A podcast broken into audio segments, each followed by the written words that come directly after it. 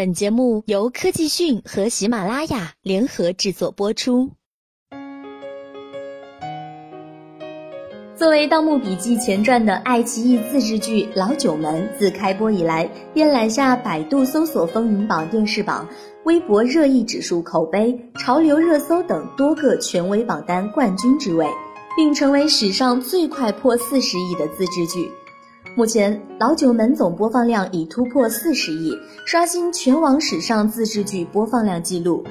借由爱奇艺对盗墓 IP 自制剧制作的精准把控，《老九门》在大 IP 扎堆的暑期档持续霸屏，成为今夏最热门的超级社交货币。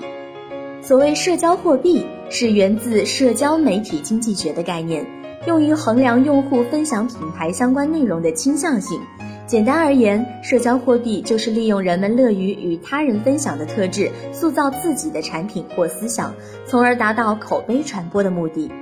在今夏众多热播剧当中，《老九门》充分体现了超级社交货币的功能。随着本周剧情的推进，《老九门》的口碑热度更是大幅上涨。在实现暴风圈粉的同时，该剧的口碑热度还在持续发酵，其社交货币的价格被进一步开发。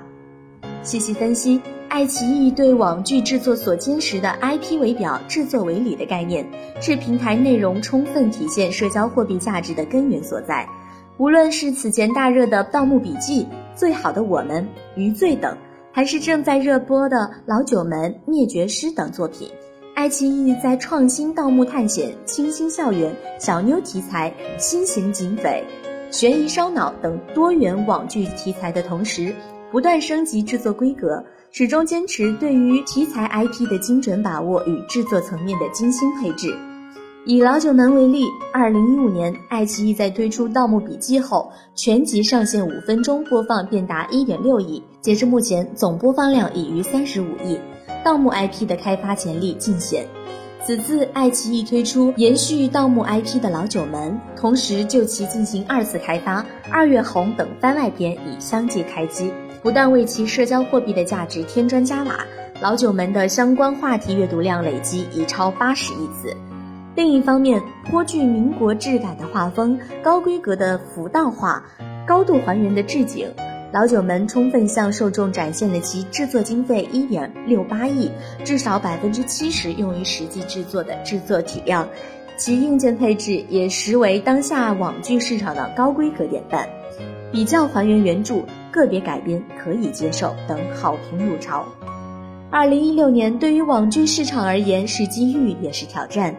优质内容与强平台的双线加持仍然是网剧制作的关键所在。今年以来，从最好的我们打破青春市场俗套，到余罪反传统人设塑造。从首先轻奢小妞风的《我的朋友陈白露小姐》，到出色本格推理的《灭绝师》，爱奇艺凭借自身秉承的创新理念和高规格制作品相，